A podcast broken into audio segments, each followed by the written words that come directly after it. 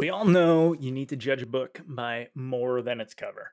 But when it comes to your website design, site visitors are doing just that. If your design isn't on point, it might just bounce and never come back. But great website design is about more than looks. In today's episode, we're going to talk about how you can create a site that looks great and entices visitors to take action and eventually convert into customers. Are you a startup founder or CMO trying to grow your brand? There's good news. You're not the first. Our growth team is committed to learning and earning the skills and strategies high growth companies have used to build their businesses. And now we're sharing them with you. Welcome to Growth Team Radio. All right, welcome to Growth Team Radio. I am your host today, Chris Dubois, CEO at Lean Labs, and I am joined today by Christian Teichner, who I believe is a designer, but he also does like development and tells me when I'm wrong in my marketing and all these other things. So, um, international man of mystery. Uh, welcome to the show, Chris. Thanks, Chris. Thanks for having me. Yeah. all right. Uh, today we are talking uh, website design, but we're going beyond aesthetics. We're going to talk conversions and everything, um, how we can make great websites even better so they're actually converting and not just you know actually uh, nice, uh looking pretty so yeah, yeah. So the first thing we want to do though is actually talk about you, get some bit of your background. Um, how did you actually get into website design? Right, and that that was a very long time ago. So, um,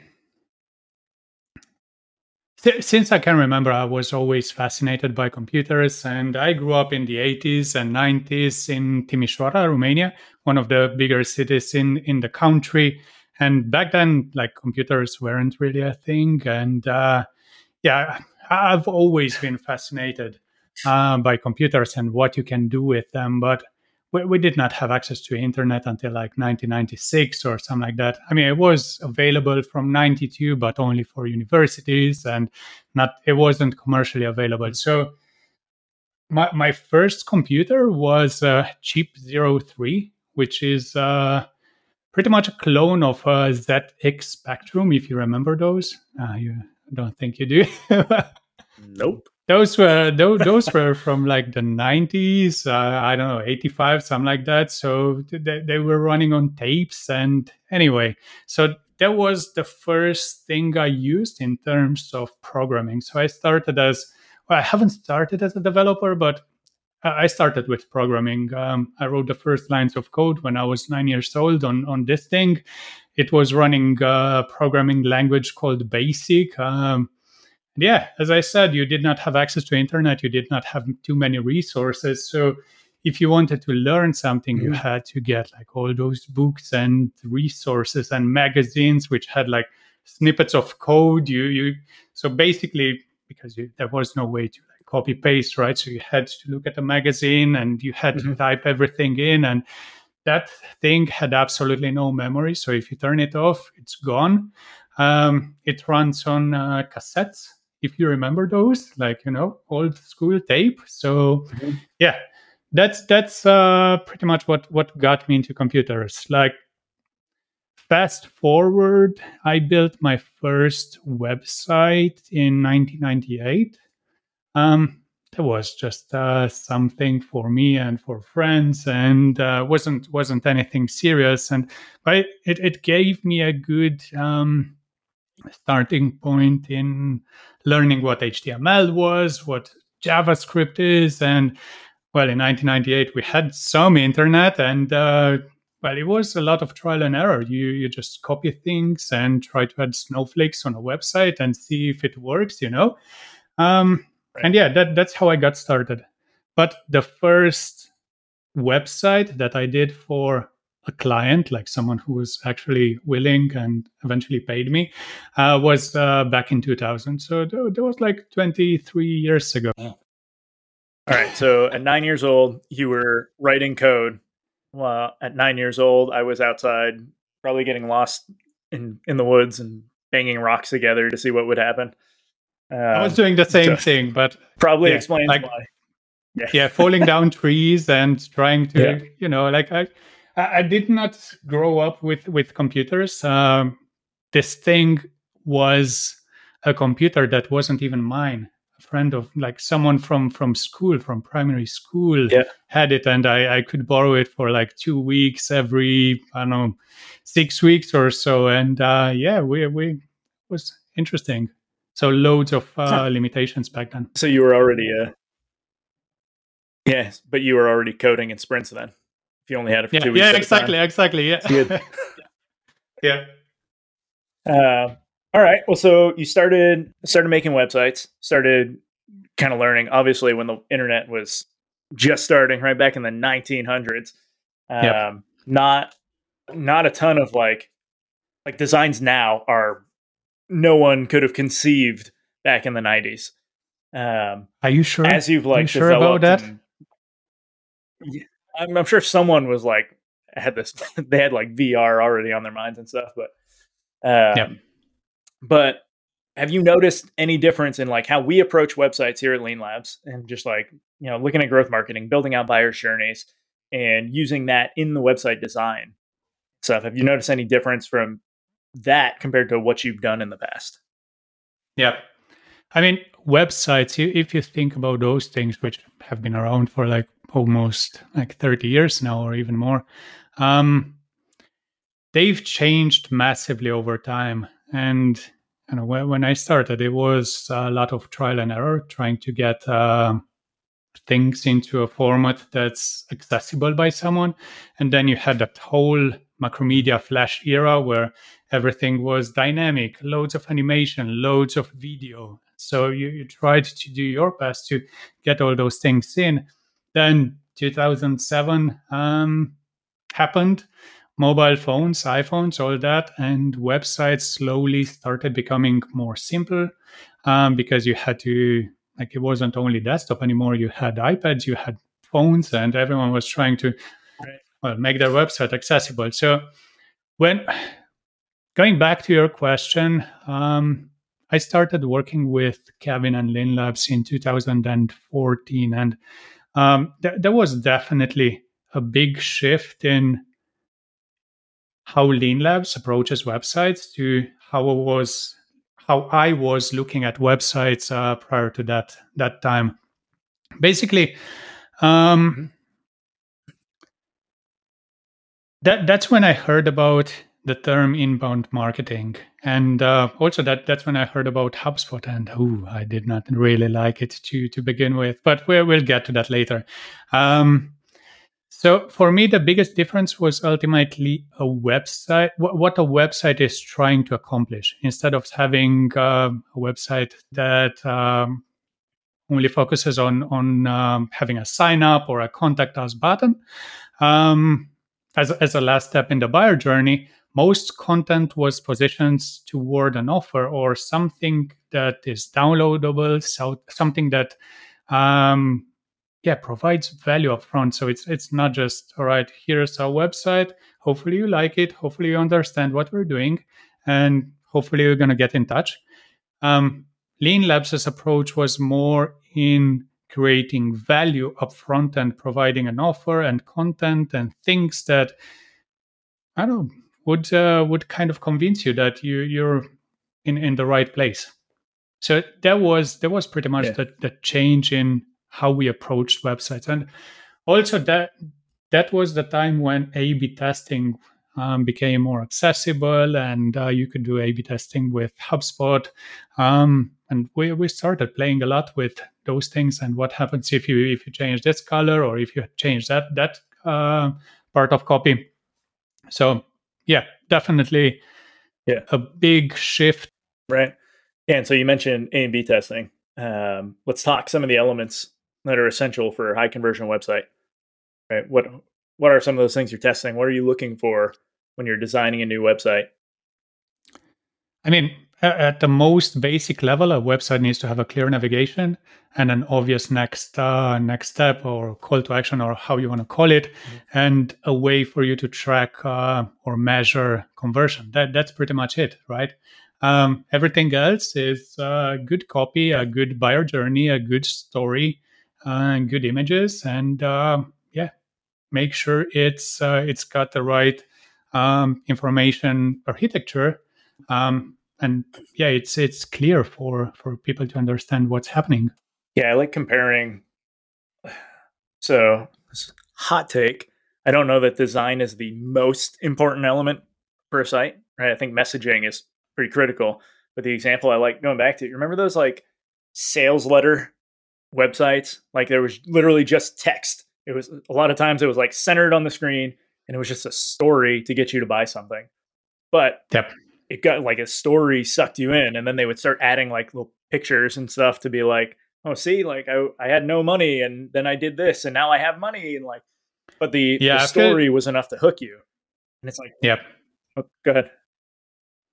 No, I was about to say that I feel that's that's something that uh, Jason Fried what was uh, b- became very popular for, like just having a blank piece of paper and writing his heart out. Like he he he could sell you everything, but he had a different different format, yeah. so it wasn't relying a lot on design. He was he was relying a lot of, of on on story and uh, well storytelling uh, more or less.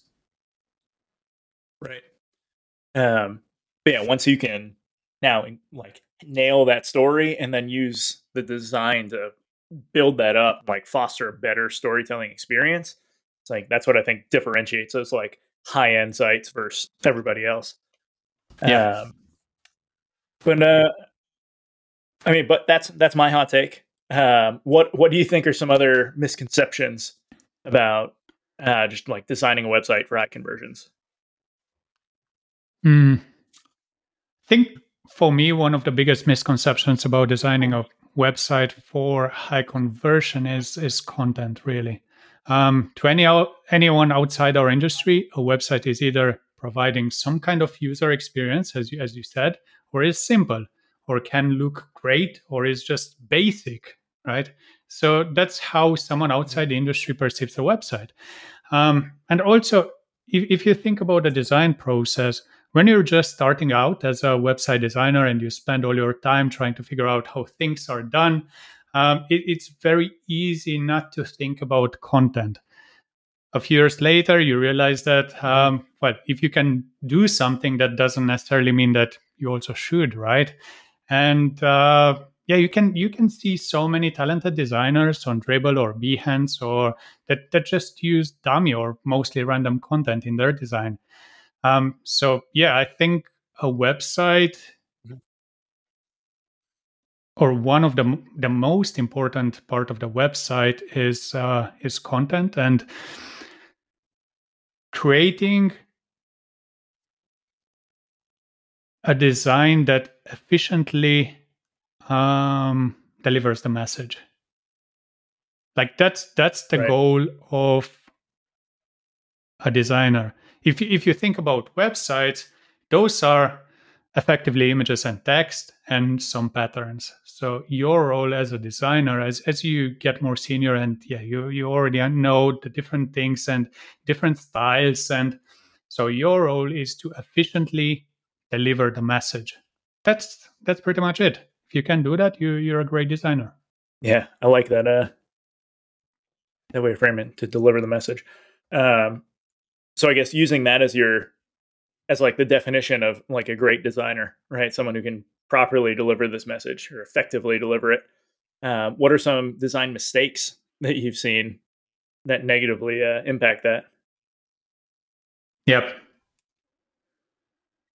Um, well, there are a number of design mistakes that can uh, negatively impact website performance or conversion. One of the most important aspects of website design is, uh, in my opinion, navigation.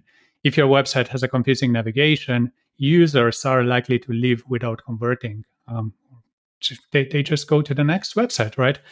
So, as a, as a designer, I make sure yeah. to create a clear and intuitive navigation system that allows users to easily find what they're looking for. That's that's number one. Um, another crucial design element we we touched on this before, but um, I just want to emphasize on a clear next step, like the call to action. What are we? What do we want the user mm-hmm. to do on our website? Like zoom out. Don't think about colors. Don't think about images. Think about the strategy and the user journey. What happens? They arrived on the homepage. Okay, from here on, what do you want them to do? In an ideal case, obviously you cannot create a um, funnel or, or something that works for everyone, but you you definitely need to zoom out and see what is the best version that you can create, right? Also, Mhm. with uh, another Yeah, thing now, now that we're talking about uh, mistakes that can be avoided, is uh, not paying enough attention to mobile.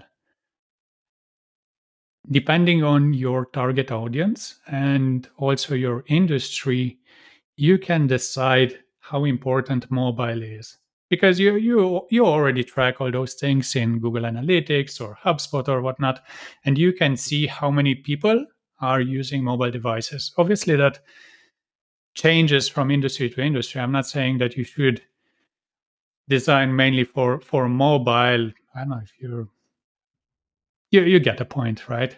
Uh, that that changes. Yeah. But depending on how important mobile is, you can like you have two options. You can optimize for mobile, where you just stack things on top of each other so that everything that's available on desktop is also available on mobile and all the content is there, right? That's option one and is also the most uh, commonly used.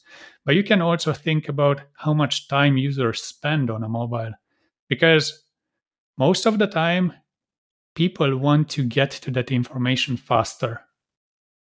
So you don't have that much Mhm. time as you do when you're sitting down, when you're at your desk. And you, you can think about okay, in my buyer journey, what are the steps that are crucial for the user to understand what this thing is about and for them to convert if they are on a mobile.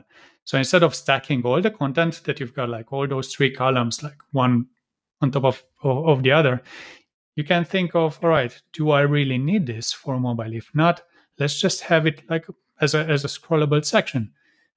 Who has more time can can go through these things, but who wants to get to the information faster? Let's provide like what's the minimum viable, lovable website structure that we can uh, we can have.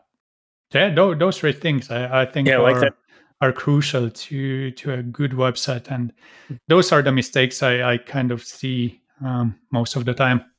Yeah, you you you have um, for layout and uh, you know the use of white space, the the, the use of typography, and making sure that you you've got uh, legible headings and uh, good good paragraphs, and you leave en- enough room between things. And yeah, but th- those are kind of obvious um, these days.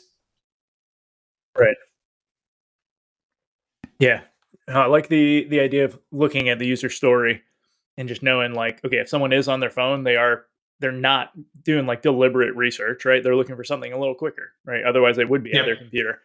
And so, Also, thinking so- about how they're going to be interacting with the site. Exactly, yeah.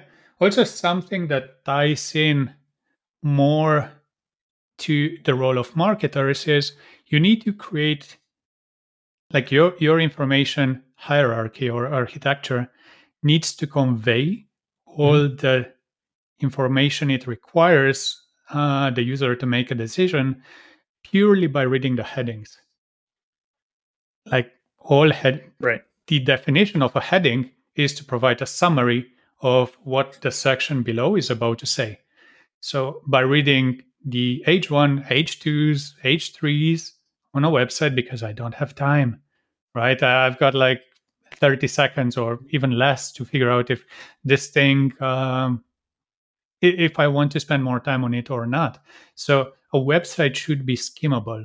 That's the most important thing, or one of the most important things only by reading the, the headings you should have a clear understanding of what the website does and if it's a good fit for you and if you that that's the point where when you switch between skimming which is like i've got this website and i know that there are 10 other links on google or whatever search engine i'm using below this that i, I will I, I can't wait to click on.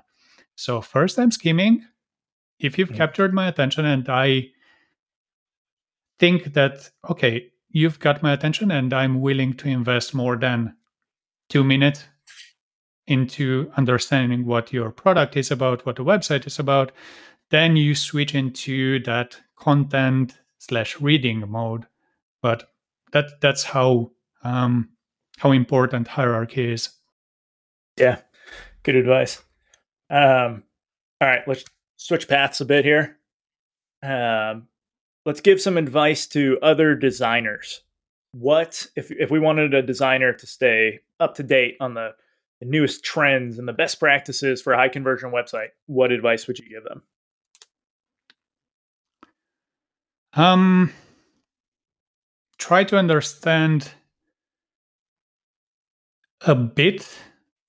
In, my opinion, there needs to be some good amount of overlap between all members that contribute to a website. Like a website is, is something that can be incredibly simple. Like two people can put it together, a designer and, and a developer, or a designer that's also a developer. So that that's like your MVP version. But if you think about more complex websites, you've got a marketer involved. Maybe you've got someone else doing wireframing. You've got a designer involved. You've got a developer involved. You've got a um, you, you could also have a UX person involved. You you have someone who's QCing the website afterwards. So there are a mm-hmm. bunch of people who work in isolation most of the time.